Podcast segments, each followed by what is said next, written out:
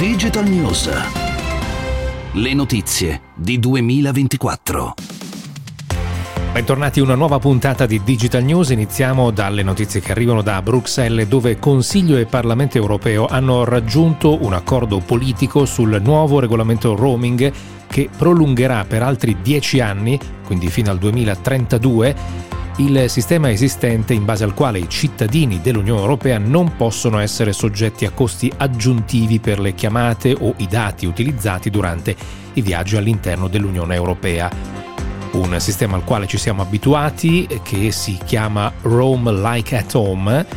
Di fatto eh, hai le stesse condizioni quando viaggi all'estero che hai eh, durante la tua navigazione su internet o le tue chiamate quando ehm, sei nello stato in cui risiedi con alcuni paletti, però sostanzialmente si tratta di eh, paletti che cercano di eh, prevenire eh, certi abusi e quindi insomma è sicuramente una buona notizia.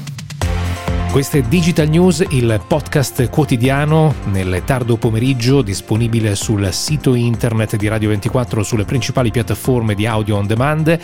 Dalle lunedì al venerdì notizie di innovazione e tecnologia.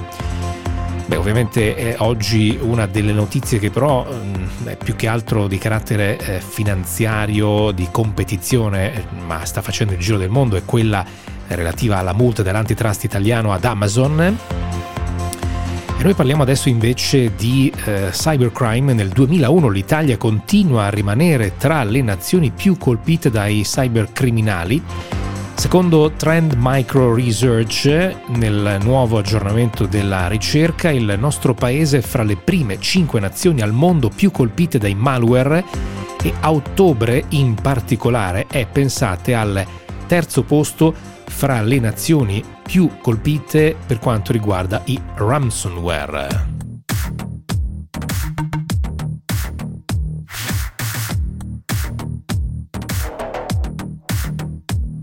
effettivamente quello dei ransomware rimane uno dei eh, grandi problemi. La nazione più colpita in assoluto sono gli Stati Uniti, seguita dalla Francia e l'Italia è appunto al terzo posto. L'autorità tedesca che regolamenta il settore dei trasporti ha dato luce verde al nuovo sistema di guida autonoma di livello 3 di Mercedes che sarà sulla nuova generazione di veicoli della classe S nella prima metà del 2022. In eh, particolare la notizia è che è stata data luce verde per la eh, commercializzazione di questi prodotti in tutto il mondo, poi in altri paesi eh, ci dovranno essere delle ulteriori autorizzazioni, ma sicuramente è uno step importante per Mercedes. Ricordiamo che eh, questo tipo di veicoli mm, su cui stanno lavorando praticamente tutti i produttori di auto, quindi Mercedes è una tra le tante che permetterà a breve di avere auto con eh, un livello di guida autonoma di, appunto, di grado 3. Allora, in questo caso il sistema permette eh, in alcune situazioni, tipicamente l'esempio che si fa spesso è quello dell'autostrada, quando si va eh, tutti in una stessa direzione, quindi abbastanza semplice tutto sommato, ecco in questi casi si può lasciare eh, l'auto, eh, si può lasciare all'auto la guida senza alcun presidio del pilota.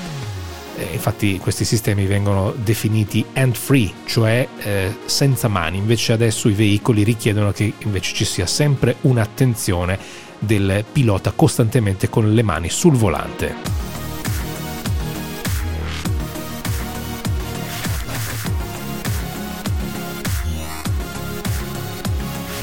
Volkswagen ha aggiornato la propria strategia sulla mobilità elettrica e la digitalizzazione e ha annunciato che investirà 89 miliardi di euro nei prossimi 5 anni in nuove tecnologie.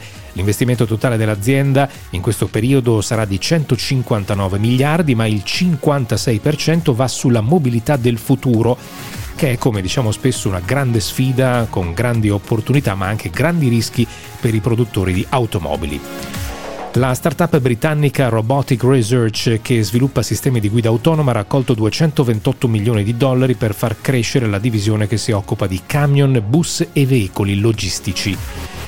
Un altro finanziamento riguarda la danese Plio, che offre servizi di pagamento per il personale delle aziende e anche sistemi per la gestione delle note spese, ha raccolto 200 milioni di dollari.